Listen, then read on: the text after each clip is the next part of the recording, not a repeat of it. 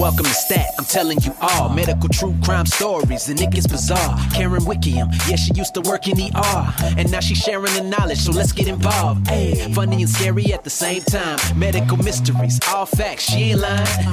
so tune in to Stat if you dare, cause crazy things can happen anytime, anywhere. yeah.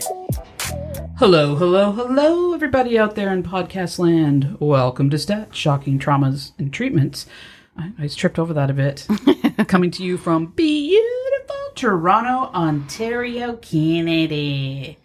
Hi, this is Karen, your friendly neighborhood Karen. And this is Mary, your friendly neighborhood Mary. Yeah, but you don't have a, a shitty connotation uh, attached to your name. Everybody thinks of Mary, they think like, oh, Mary, she was the mother of Jesus. And Mary, she had a little lamb. oh, I see. You know, so no one goes, oh, God, there's a fucking Mary asking for the manager again. right? It's so unfair to you. Ah, it's just a name, right? But It it is. is. I think it's funny. I, You do? I do. Okay. So today we're going to talk about Gwendolyn Graham and Cathy Wood, two nurses' aides that murdered patients at Al- Alpine Manor. Now, I think it's been presented that it's two women that killed people in the throes of passion. Like, you know, um, they get off on it. Okay. And that is true to a certain extent. But I see this as a woman that manipulated other women and gaslit them and used and abused these women, literally. And her psychopathy just spun out of control and it led to this.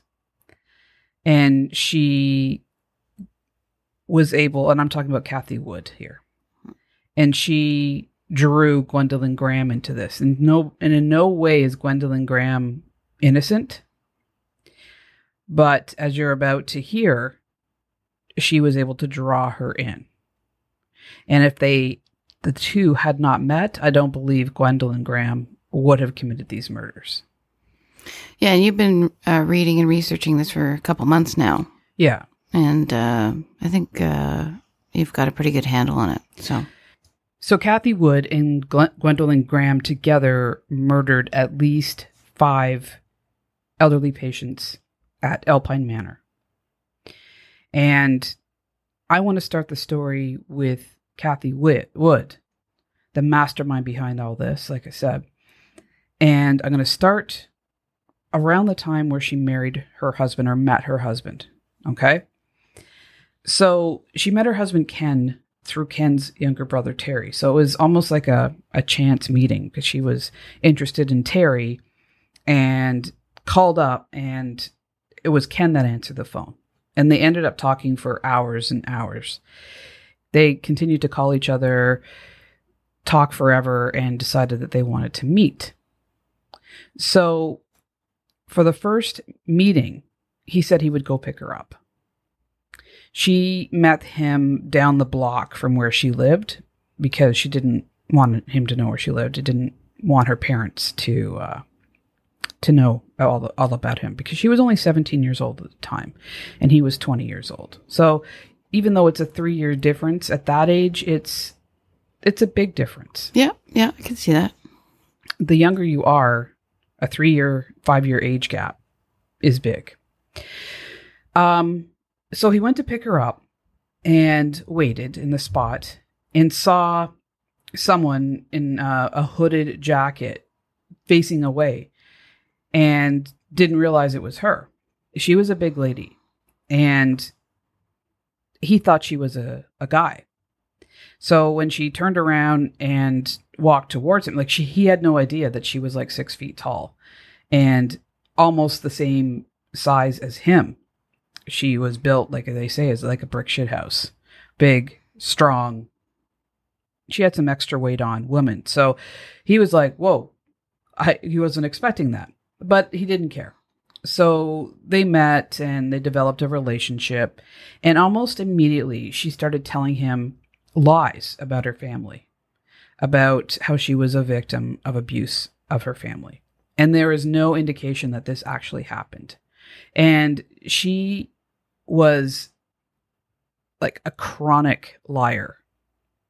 And she kept telling these stories as time went along, not just to him, but to every anybody that would listen to it. And it was one of the tools that she used to suck people in.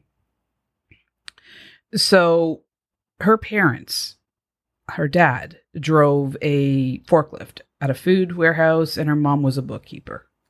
They lived in Comstock Park in Michigan. And she had a younger sister and brother, which you don't hear that much about eventually Ken met Cathy's parents. And the mother, Pat, did all the talking. And she set it out straight how this relationship was going to play out if he wanted to continue seeing her. And he talked about um, that expectations. He can't drink. They can't um, sort of be alone together outside of a public space um, you know, all your your values. So sort of, yeah, very kind of strict Christian. Yeah, exactly. Ish. So he was like, all right, all right, fair enough. And at the time, he had his own apartment, and they spent most of their time at his apartment. So you know that kind of he listened and she listened, but they had no intention of, of following that stuff. Cathy started testing him early on. She was manipulative and she was always putting him on the spot, trying to trip him up with the things he'd say. So even like, um, what what did you do today, Ken? Well, I went to work. Well, are there women that that work at there? Do they do you check them out? Do they check you out? You know that kind of stuff. And um, she'd say stuff like, "You love me, but you don't really like me, do you?" Like how how do you answer that? You know, she, he could say, "Of course I do," and then she would say, "Well, this and that and whatever," you know, and he'd be like, "No, no, no," and th- th- he couldn't win with whatever he yeah. said. So just like constant stuff. Did you tell me she sent like a friend to try to seduce him or Well, something? I'm, I'm going to get to that. oh, yeah. okay. So she played mind games with him, and this this is exactly the next thing I was going to say. So that was a perfect segue. She would have her friends call him anonymously to get him to, you know, like see if he would cheat on her. So they'd be like, "Hi, Ken, um, you're cute. Do you want to meet up?" And he'd be like, "Who are you?" And no. So everything she tried with him, but he he knew it was her friends. So is that not like a a red herring? Is that the red herring? no. Red flag. oh, red flag. Yeah, to me, that would be a huge red flag. like you know, and it's so juvenile. So mind you, she is 17 years old, but still, Uh, at 17, there's a lot of 17 year olds that don't and won't do that. So it just shows how manipulative and possessive she was. So Ken assumed that she had never been loved by her parents or anyone for that matter. Because of the story that she told him, it was like, poor Cathy, no one's ever loved her, and this is why she acts this way. And and she demanded like unconditional love from him. And you'll see how bad it gets. She said her mother did not love her, and her father was a Vietnam vet, and he didn't love her, and he beat her, and he was an alcoholic. This just wasn't true. Um, she said she raised her brother and sister, but it was never enough for her parents. And this was not true. You know, they were home every night. They the parents raised their kids. They both had solid jobs, and her father didn't do those things. And and that, that because they were so cold and uncaring, she just, you know, she was a victim and you know, all that all that stuff. So she she asked Ken who he put number 1 in his life. And he said God. And she got really pissed off. She's like, "How can you love God more than me?" You know, and he was he wasn't like a super religious guy, but he was, you know, God fearing, so to speak. And Right. so, you know, if you Yeah, no, I get, I get what you're saying. Like if if you were, I mean, we're both kind of spiritual people, but if if that was your upbringing and stuff, like of course. You would expect that, That's right? what you would be taught. God Exactly. first, right? especially you know christians are, are very well in my experience christians whatever the fact is the next is usually family so Right. Which you would consider your wife to be, I would think. yeah so um another thing is that he loved basketball and if he wanted to go to a game or watch it she'd like you love basketball more than me Oh God. and he would get tickets to go see you know games and be really excited about it and he wouldn't go because she was so brutal about it like how do you how do you again Another red flag. he's religious and he loves basketball. That sounds pretty all-american to me. And you know what, what do you say? Now he's like expected to give up his love of sports and how dare he you know have a love greater than hers. Um so he still went to a game and she decided she'd never she didn't see him or talk to him for a week like Yeah, okay. Was she how old was she at that time? Was she still a teenager? oh she, yeah she was like 18 at this time okay. So she said Yeah. to him, like to um, justify the thing she did, she said that, oh, my parents wouldn't let me see you because they think you're a drug addict. Now, one What? the- yeah. So for him, right off the bat, he said to her, "I- if you do drugs, that's it. He absolutely hated drugs. So she took it and turned it around. And and he like she knew this would get under her skin. So this is this is how this played out. She said um her dad forced her to go to school and buy drugs for him. Okay? And so Because he's a drug addicted alcoholic Vietnam vet he's who like, beats her. Uh, go to school, find a dealer, get me some weed, and yeah, that that's you have to do that. So Ken's like, that son of a bitch. How could he do that to her? So you can see he's he's he's pretty naive, but he's a good guy, right? I mean, oh, and this is why she got away with so much. So for her, it's like, all right, um, I'm gonna just see how far I can take this. So he was like, oh, she's in such an abusive situation, and he asked her to move in with him. And she did within a couple of days. She also revealed to him that she was pregnant. So he was surprised by this, but not unhappy. But to go from dating to moving in to being pregnant, that's that's a lot to take in. So she carried on with more of her her lies to him. She told him that she was being stalked and would wake him up in the middle of the night to test him.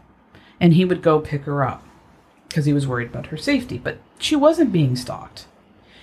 She also told Ken when they first got together that she was a virgin. And he was also a virgin. So for him, for them to be both virgins coming together, it was just, you know, another perfect situation. Um, and this was not true. She had dated before, and she had been in, now this is going to sound weird, but she was in a relationship when she was 14 to 15 years old with a girl named Debbie who dressed like a guy and liked to be called David. It's not weird, but it just adds some strangeness to the the whole situation. So I'm going to refer from now on as Debbie David. So Debbie David, un- okay. So you understand. But this is what before. I mean, obviously now it's quite common, more common for people to be transgendered and very open about it. So, but back then in a small town, Yeah, this was in uh, the 80s in a, in a small town. So Cathy admitted to having sex with David. And Cathy's mother, Pat, found out and threatened De- Debbie David within an inch of uh, his life, her life. And this all was true. But the fact is, when they were together, they did some pretty terrible things. She was always into cliques she had to be the the leader of of a gang of friends or a bunch of friends and if you wanted to be in her group of friends she said that you had to do uh, sexual things and she would demand them to do I don't know what exactly, but it was sexual in nature. And then they would do that, and she would, they would be part of the the group. All right, so it's like prove your loyalty by doing this. Yeah, I mean, whatever and- that's pretty sick. You know, that's that's twisted. You want to be in our group? You got Very manipulative again, right? So And another thing about her, um, just quick, when she was eight, she was caught um, asking little kids to pull their pants down. And, you know, it was very weird the stuff that she was doing to younger children. So she was eight, and she was asking this of Younger children. younger children. Okay, So, you know- that's well, that's you know, a big little red kids flag will, there. will play doctor sometimes. They're curious. But right. getting into show me yours, I'll show you mine. Yeah. But I think getting into that age and then forcing younger children to do that shows that she had some serious shit going on early on. So she tried to make herself out to be the victim, that she was manipulated by Debbie Dave, thinking that he was Dave and not Debbie. Oh, right. So she fact- yeah. didn't know that he was Yeah. a she. Yeah, but Really. she she knew that. a trans man. But she knew it all along. There there's no no truth to that at all. Just So- another lie. Yeah. And so Cathy convinced Ken that she had been victimized her whole life and that she had never felt love, the same theme here, and that she's been used and abused by everybody. And now she lost her virginity to, you know, one of those sinful, cross dressing, uh, you know, gay people. So after he found out she was pregnant, he's like, well, we need to get married. So she's like, all right, sounds good. And I don't know the exact date. I, I tried to find out, but it, I believe it was in 1980 that they got married. And it was a small ceremony. And after he didn't like her parents, and after that he, he liked them even less. And they he felt that they were cheap and cold. They you know he just it was like at the wedding, father's like, "Here's fifty bucks, buy all the booze, keep the change." And then afterwards, he's like, "I want the booze and the change." but I mean, that doesn't really make someone a bad person. It just makes them, you know, I don't know, irritating. Well, it sounds like she pitted them against each other too, right? Exactly. Misinformation. So exactly. So he continue on with this. This, like I said, this theme of like, see, see, they're horrible, aren't they? But now she is in the perfect situation. She's got this guy under her thumb. Now she's married, and now they have a child on the way. But strangely enough, within days of getting married, she's like, "Oh, I miss my family. I, I, I need, I, I- have to go see them." So she would go visit them two, three days out of the week and stay over. So these horrible people, she still had to go back and, and see them. So again, no no evidence. You know, you can say, all right, so, so an abused person is you know drawn into that, but it, you know, it was uh, it was it was not that at all. And who knows what she was telling them when she was there? Like, why? Why was she there when she just got married? Oh yeah, he's a jerk. Whatever. Exactly. You know. Who knows? So they were living in his apartment at the time, and she convinced him to move into a house that was across the street from her parents' house. And this house was owned by her parents. It was their um, her grandmother. She died. She left it to them, and the parents would rent it out. So they're like, "Oh no, no, you move in." So again, she wanted to live across the street from them, be close to them, all that type of stuff. And he's like, uh, "I don't know if I like this, but okay, we'll do it." Yeah, maybe he thought that somehow that would, you know, mend fences or something. Yeah, Who knows? Yeah, and, and once they moved in, she was barely home. She was always out at her friends or at her parents' place. So here they're a married couple, and now she's continuing continuing to act like. Well, I mean, she was eighteen, and you know, but still, she continued to act like they weren't married and weren't living together. She just was everywhere, and she was pregnant at the time at all hours of the night. And he's like, "What the hell? You should, you should, we, we're a family now. We're married." And he had no privacy. People were always, when she was home, people were coming and going out of the house all the time. And she would tell them lies about Ken. And he's like, you know, what the fuck? This is brutal. So he said, that's it. We're moving. And a couple of weeks after Cathy gave birth to their daughter, he moved them about 15 miles away into a nice two bedroom house. in the southeast of Comstock. So finally, they were away from all of that. And now she had her baby. This is horrible because she turned out, and not surprising, to be a horrible mother. So, no evidence that her parents were like this, but then she turns it out to be like an absolute horrible mother. Um, and she she was a slop. She barely paid any attention to her baby. All she did was read, eat, and she had put on weight to the point that she weighed 400 pounds within two years. Now, this isn't against uh, people having excess weight. I definitely have it, but this is because she was just did nothing and wanted to be weighted on hand and foot. Now, I just want to go back a little bit and give you an example of how much of a horrible mother she was. So, her daughter's name was Jamie, or is Jamie. When she was 13 months old, they went to a Detroit uh, Tigers game, and there was a ball, fly ball hit to the stands, and it was coming towards them. She picked up her baby and put it her up to shield her from getting hit by a ball, to shield Cathy from being hit by a ball. So she used her child as a shield, not caring that this ball coming in at whatever could kill her baby, harm her baby. And Ken was like, What the hell? And then he just went, Well, she's young and, you know, she's inexperienced. So. I would hold the baby to me or turn around or something like. Well, I, any normal person would protect their child, not this maniac. one would think, yeah. I mean, I've seen people like I saw this one where the guy like had a beer in one hand, a baby in the other, and he like let go of the baby, caught the ball, and then caught the baby again, didn't spill his beer. And I was like, Uh, that that is bad. I know that's That- bad, that's- but it- but just goes to show you, like, Some people just don't get it. Some people are terrible parents. Um, and Cathy was always fighting with her daughter. She didn't see her as her daughter. She saw her as her enemy. She hated her daughter. She didn't get it. Uh, she well, I don't mean she didn't get it. She just she hated her daughter and she saw her as competition. So she would say to her husband, "Jamie's trying to undermine my authority." And um, what? Uh, She was like six years old. mo- How? At this time, she was six years old. And then she would say to Ken, You're not punishing her enough. And she's doing things to purposely upset me.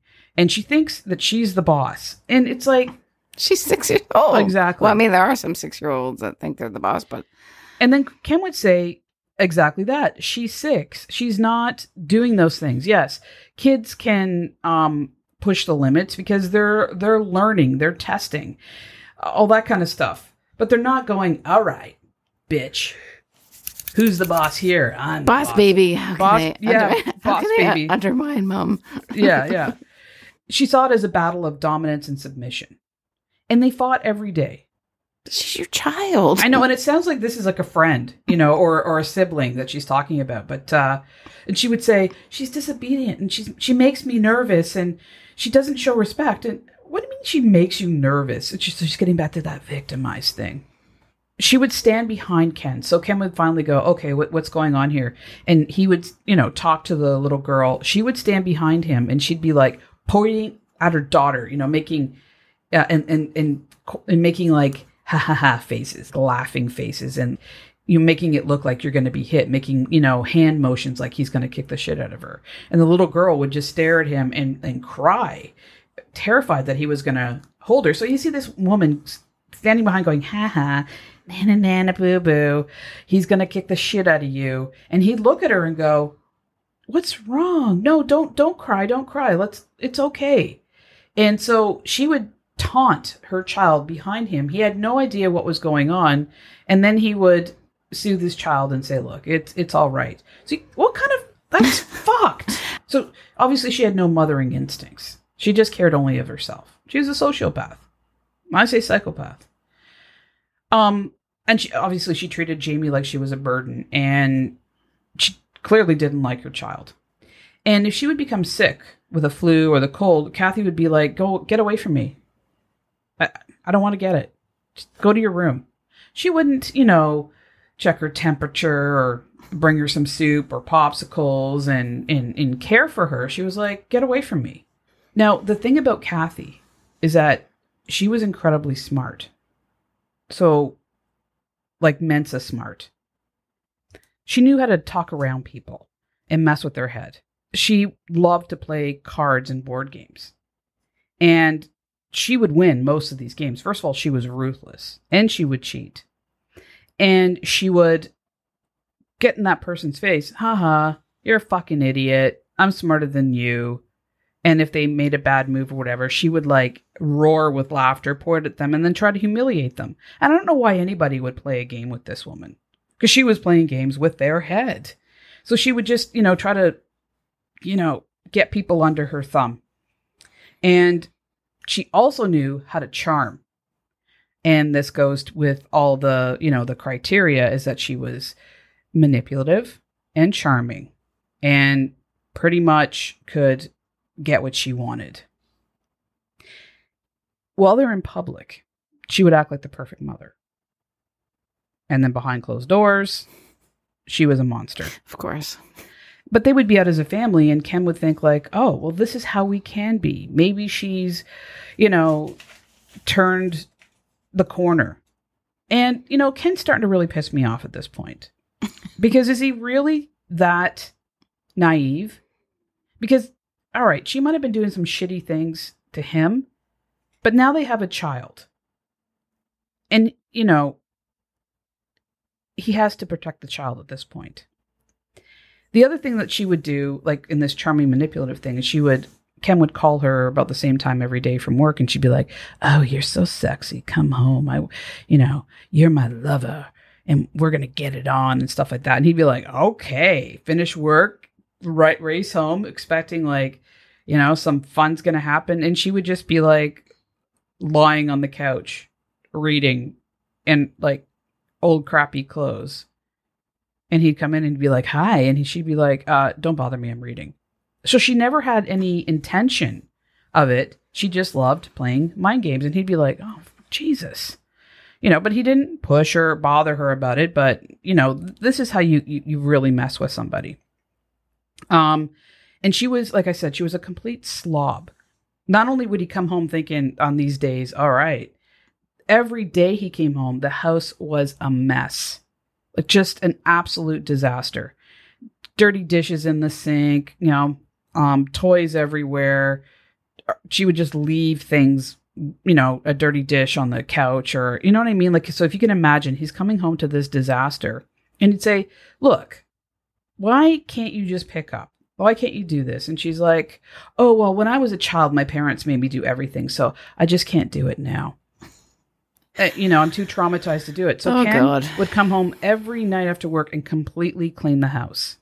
So all she had to do was pretty much make sure her child didn't get injured. Forget the mothering part that that wasn't going to happen. She was still breathing. Yeah, and um, she even to a point she had her mo- her daughter waiting on her hand and foot. She'd be like, "Go get me a drink, go get me some food." So this little kid's running around now taking care of the mother, and she was picking up after her um, because she saw her dad doing it. So she expected like you know this is what we do. So in 1984, he was at the end of his rope and working full time, running the household, taking care of the child, and his she was just you know horrible. So they separated for six months. In that time, miraculously, she was able to keep the house immaculate, and she put some effort into de- decorating, and she organized the house and painted and put up nice curtains and stuff. So he's like, "Wow, okay, I love her. Maybe we, we can make this work." The day he returned, she went right back to it. Like she didn't even give it a couple days. He walks to the door and she's like, "All right, you're back." Like, and of course he stayed. So eventually, she got a job at Alpine Manor, and he was really excited about it. He's like, "Good, she's got a job. Um, she'll turn over a new leaf. We can have some more money because she was constantly spending money. She was spending it faster than he could make it." Nearing the time that she was working at Alpine Manor, she decided to go back to school for to get her degree in business administration. And so he was excited. So she, now she was in school, now she was working, things were really looking in the right direction. And she had two credits left to get her degree. And she's like, no, I'm quitting. He's like, "What what are you doing? Why are you quitting?" She's like, "I want to be a nurse now." He's like, "Okay, think about this. Get your two credits. Become a nurse. Now you're a nurse with two degrees and one in business administration. You could be running a hospital one day." And she's like, "No." And and he was used to her making, you know, snap decisions like this, not following through or saying getting really excited about something and then getting all into it and then dropping it out of nowhere. So he was really disappointed with that. But, you know, at least So like a, she gets bored easily. yeah. Things are it's like not enough of a challenge or something for her. Yeah, and she doesn't care how it affects anybody else. So Yeah. anyway, so now she's starting at Alpine Manor, and now we're going to see how things start to get really out of control. Now I know that I've gone on about Cathy quite a bit, and this may be well, when are you going to get to what she did? But there's a reason in why I'm talking about this woman because what she did was so diabolical, and I wanted I want you guys to see the slide or the slip or the journey into how depraved she gets. Well, it's a pattern of behavior that you see in her life with her, I guess, loved ones, family, and stuff. And then you see how she continues it on. And she And- gets this this man who loves her. You know, he's a virgin when they marry. He has morals and ethics. They have a child together. He works hard, and she's able just to like wrap him around her finger. So she's like, "Well, if I can do this, I can do more." So things changed dramatically after getting into Alpine Manor. And like I said, he was happy. Okay, she's uh, at work, she's making money, and she started to socialize. She wasn't just going to be sitting on the couch eating bonbons and reading all day.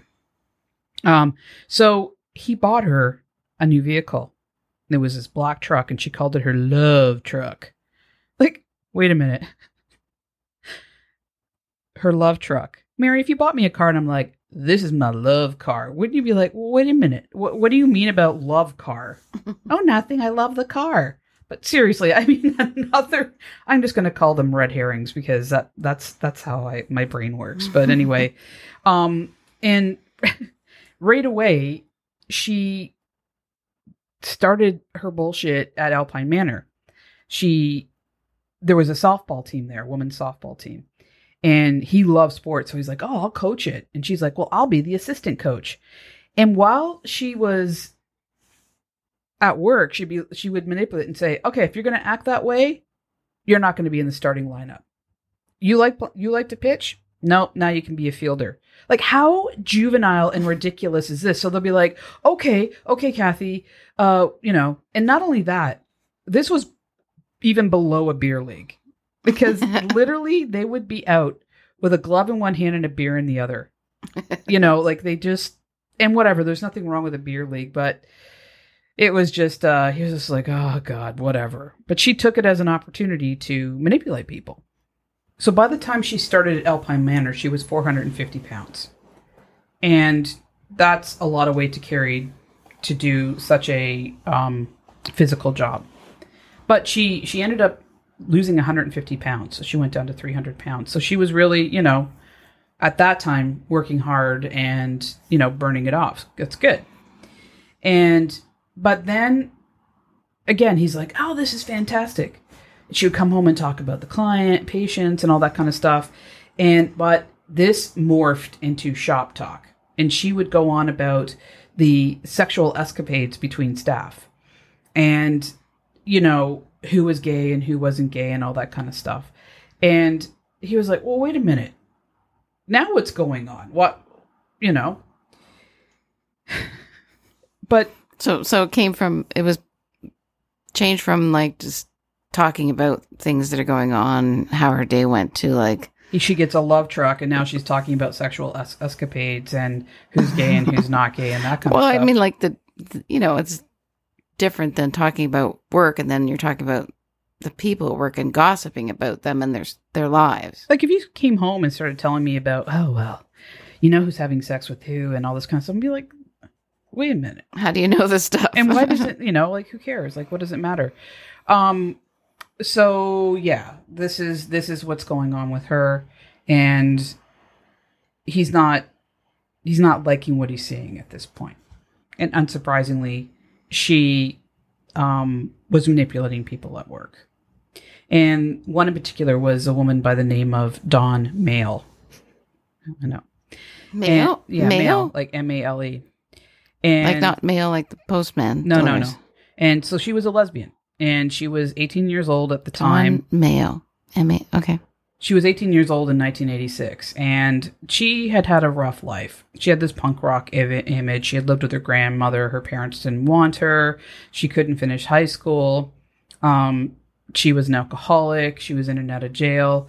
And it was a well known uh, thing that she just absolutely hated men.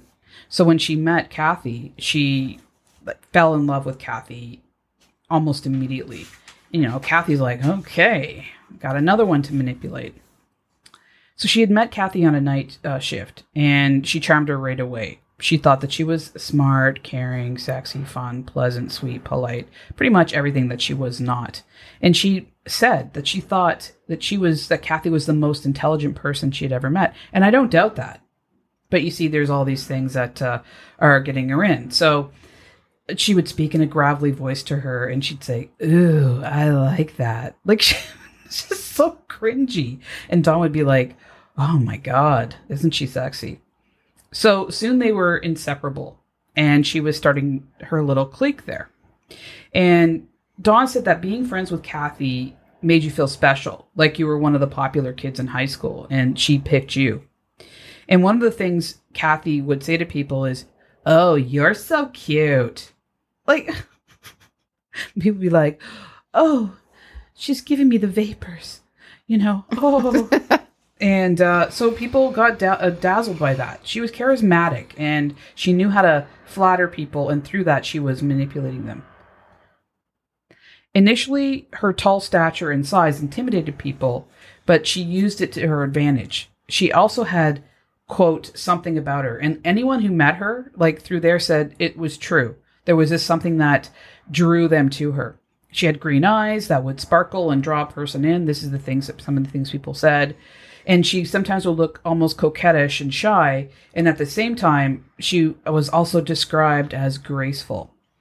When Cathy called Dawn cute, um, and was invited to her inner circle, Dawn was like, "Oh my god, this is this is more than I could ever ask for." Um, but she again, she she was manipulating her from day one. Well, I mean, it's you know finally somewhere she fits in. She's feeling you know like part of a group. Yeah, This young woman who's you know had a had a bit of a rough life. yeah, exactly. And uh, right away, she does what she did. She was pulling on Dawn's heartstrings, garnering sympathy and a feeling of wanting to protect her. Again, you know, her now her stories instead of just her parents was that Ken was abusive and that he ruined her life. Of course. and that he made her feel like a bad mother. And you know but she was also you know horribly abused as a child. And she he would like make her not want to leave her room. Like she was you know stuck having to live in her bedroom by herself because he was so horrible to her. So dawn fell for that hook line and sinker I was just about to say that hook, line, and sinker. Yep, she got him. She got she had her. So as she's got this little, you know, click going on, this little, you know, oh my god, she just ridiculous, you know, childish. Well, it's high schoolish, right? yeah, exactly going on. She's got a woman falling in love with her. She's like, oh, how right. how old is she at this point now? uh, she's um in her twenties. okay. uh, early twenties. Yeah, because her daughter is what six Yeah. or getting going on yeah. seven. So obviously their marriage wasn't going well, and he said, you know, let's go to ca- marriage counseling. Let's sort this out. And she's like, nope. So he went on his own, and the reverend said, look, why don't you try to forgive her and also ask for forgiveness? So he's like, oh, okay. So he tried doing that, and of course it backfired.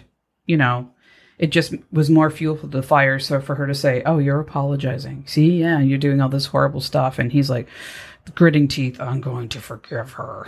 like I'm gonna, which is which is bad because he's been letting her get away with this shit all along. She's been walking all around him, all all over him. So after their seventh anniversary, he just felt this was as hopeless as it's ever been. and her she had mood swings that were even worse she had a volatile relationship with her mother that would go in extremes of you know loving each other and hating each other. And she would say weird cryptic things to ken. Like she'd say ken i'm very bad. You just don't know how very bad i am. And he'd say why? And she'd say i just am. You just don't know. Or i'm a terrible person. I'm a very dirty person.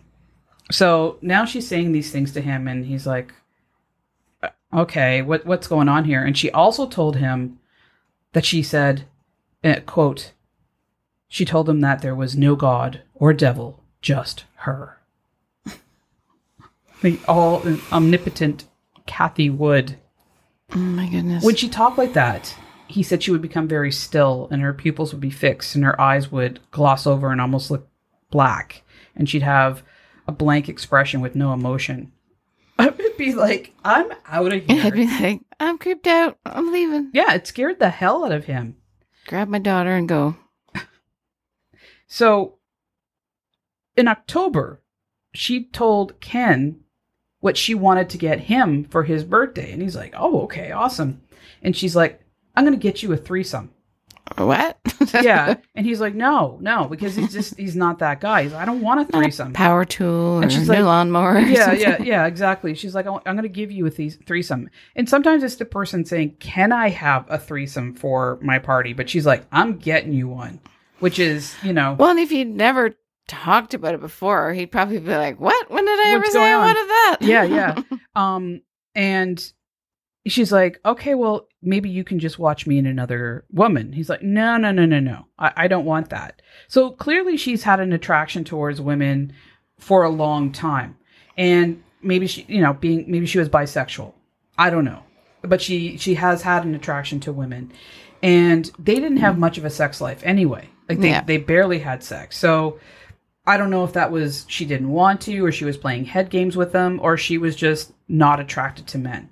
But um, so all of a sudden she's like, "Let's have a threesome," and so again, he was really uncomfortable with this, and you know, where did where did that come from? yeah. And if he's, you know, if, if he's kind of a Christian, God loving, God fearing kind of guy, I don't think that would be, you know, at the top of his birthday list. Sometimes I don't think that matters because we know some, you know, religious know, people it- can be the, the what- worst kind of hypocrites. But I know what you're But saying. from when you've told, you sort Yeah, of yeah. conveyed about him, that wouldn't be, you know, his style. Yeah. So she's like, okay, fine. How about if I take you to the Velvet Touch? the name of it is hilarious. So it was an adult sex store, but they had peep shows in the back, and it was just a dirty hole. Like, okay, here's a sex store. but can you imagine how gross and filthy this would be? You can buy what you want, and then you can go back and, and watch it or participate. And it's just so brutal. Um, and you know what? To each his own. But I mean, I just pictured this as he described it. It was just this dirty hole, and he's like, "Nope, I am not going there." And she lost it, and she's like, so pissed off with them. And then she's like, "I'll go with my friends then," and she did. And he and she told him a couple weeks later, and he's like, "What the fuck?" Uh, that's that's my you know version of it. He probably didn't say that. He probably was like, "What the hell?"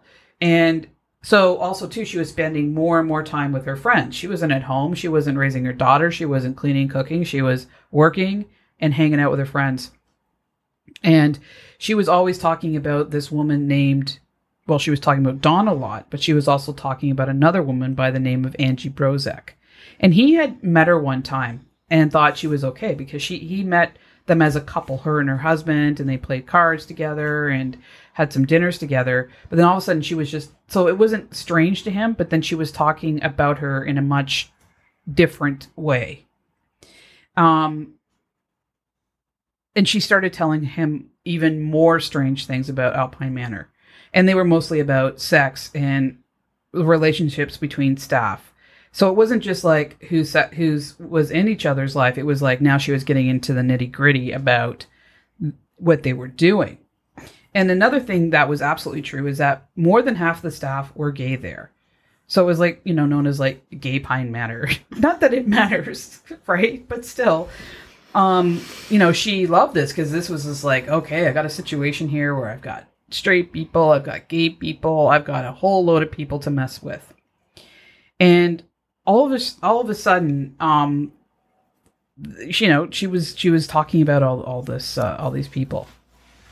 So he was like, "All right, that's it. I'm out. No more of this." And he left. He and with his daughter. Finally, Yeah. for good. Yeah, oh yeah. Well, kind of, you'll see. Okay. So she so he moved out and took his daughter with him and they moved into a motel just to get away from her until he could get a um a place. And eventually he got a a nice little um house for him and his daughter. So finally he just was like I got to put my daughter first. We need to get out of there. I need to, you know, have a, a decent good life. No nor- normalcy. Yeah. and then once he left, she just got way worse. Um Party Central. yeah, exactly. Her behaviors began uh, continued to deteriorate, and her lies became even more bizarre and occurred daily. So she was still talking to him every day, and then she had all this. She had her gang at work, and She's talking to him, but not her daughter. yeah, yeah, exactly. And just before he moved out, she was attending many mandatory meetings. So that's what he thought at first was like, oh, okay, well, part of the reason why she's not home because there were, you know, she had to have these mandatory meetings. But you don't have a, a daily mandatory meeting. It's usually like once a month or once every couple months. And this is what she told him, and it's really disturbing. She said that they were investigating a rape of a patient. So as you can see, like her lies were now getting into like you don't make shit up like that. Um and so he was like, "Oh, that's awful." And and sometimes she just didn't come home at all. She would just be gone for days. So that led to him moving out with his with their daughter. On Labor Day weekend, she told him that she wanted a divorce. And he's like, "All right, that's fine." So the same day he left, he came back because there was no AC at this uh, hotel that they were staying at or a motel that they were staying at. So he wanted to grab a couple fans for them. And when he got there, all the lights were on in the house, but the car wasn't there. And then he saw that the Love truck was parked under a street lamp um, just up the road, which is strange as well. And he saw Dawn lying with her head on Cathy's chest. And he's like, okay, what the hell? So then after that, she went into the house and he confronted her. And he saw that she had hickeys all over her neck. And he was like, okay, so Hickeys. Those are like high school. exactly who hickeys somebody. Um, so he he was devastated and shocked. So now he's got in his mind the threesome, Debbie David, um, shop talk at work about sex, mandatory meetings, and he's like, okay, all right, this is what's going on. It took him a little while, but all right. so he was like, okay, this is definitely o- over. He felt like an idiot. Um, you know, how couldn't he have seen it? And how could he ever ever trusted her? So it took a lot, but finally he he figured he's just like, all right, I'm done. He was so upset that he went to work and like lost lost it, and his boss was like, all right, you need to take a few days off of work here, because it just absolutely devastated him. I don't know. Maybe he was willful, uh, willfully ignorant. I don't know, but Or she was just that good at but she was manipulating. that, just that good. So, yeah, this is um, Cathy Wood. So Part one. part one. so the next episode, I'm going to talk about more of the things that she was doing in Alpine Manor. Because again, you can see how she's just running the show there. And we're also going to introduce and talk about Gwendolyn Graham. So I'm hoping that you're going to stick with me on this because I'm getting somewhere with it. But I also think this is just a, a, a story of what a monster she was, Well, it gives or you still it, is. it gives you a good insight into uh you know the type of person that she is what what um motivated her what she did to draw people in manipulate them use them you know Yeah, she checks off all the boxes or most of the boxes. If you were to look at the uh, psychopathy test, she would be. Actually, I'm going to do that. I'm going to I'm going to see if I can uh, do that on the psychopathy test and see what we come up with. if you get 40, you're screwed because that's the highest number. You're like the worst in the world. Um, but usually they're around the 30s, between 30 and 40. So let's. So I'm going to see if I can figure out where she is on the scale. Gonna do the test for yourself? I already have Should I be worried? a little. Okay. I'm at 36. No, I'm kidding. Um, I think uh, most of us, although you'd probably score friggin' zero, but uh, maybe a two. I think a lot of us fit in, you know, the the 20s because you know we. Uh, I'll show you the test again, and, Okay. and you can you can understand why. Because we're human beings and we're flawed. Exactly. And we can just be full of ourselves sometimes. Um, so I want to thank our new Patreon supporters. And this is amazing. It's always amazing. Yay. But I want to thank Ellie, Ellie, thank you. Allison Hubner, Thank you, Allison. Natalie Hartley, Thank you, Natalie. Mary Alice Cafiero, Mm, Thank you so much. Kayla Langdon Shepherd, Muchas gracias. and Jill Masson. Mans- I'm sorry, Jill. Jill Manson. Merci beaucoup. Yeah, I'm trilingual in thank yous. you are. Actually, I can say it in Hungarian too. Say it. Kusinum. There you go. But Oh, in Polish, dziękuję. amazing. At least I think that's right. But all all joking aside, this is you guys are wow. This is incredible. So thank you very much. Thank you very much. We're very, very, very, very grateful. Yeah, and also, I want to say thank you to those of you who leave iTunes reviews. Um, they're not all necessarily the best, but whatever. I got to take the good with the bad, and mostly my the reviews I get are are positive. So thank you for those of you that uh, leave me reviews. but I like the I like the good ones more. Well, No, you know Human what? They're they're very heartening because I think, all right, you know, um, it's just we put a lot in, into the show, so it's um, you care a lot. I do, and it's hard not to be a, a baby about it. But You're not a baby, but a, oh, I am because you'll you'll come in and I'll have this crestfallen face, and you're like, what? And I'm like, read this, read this fucking review.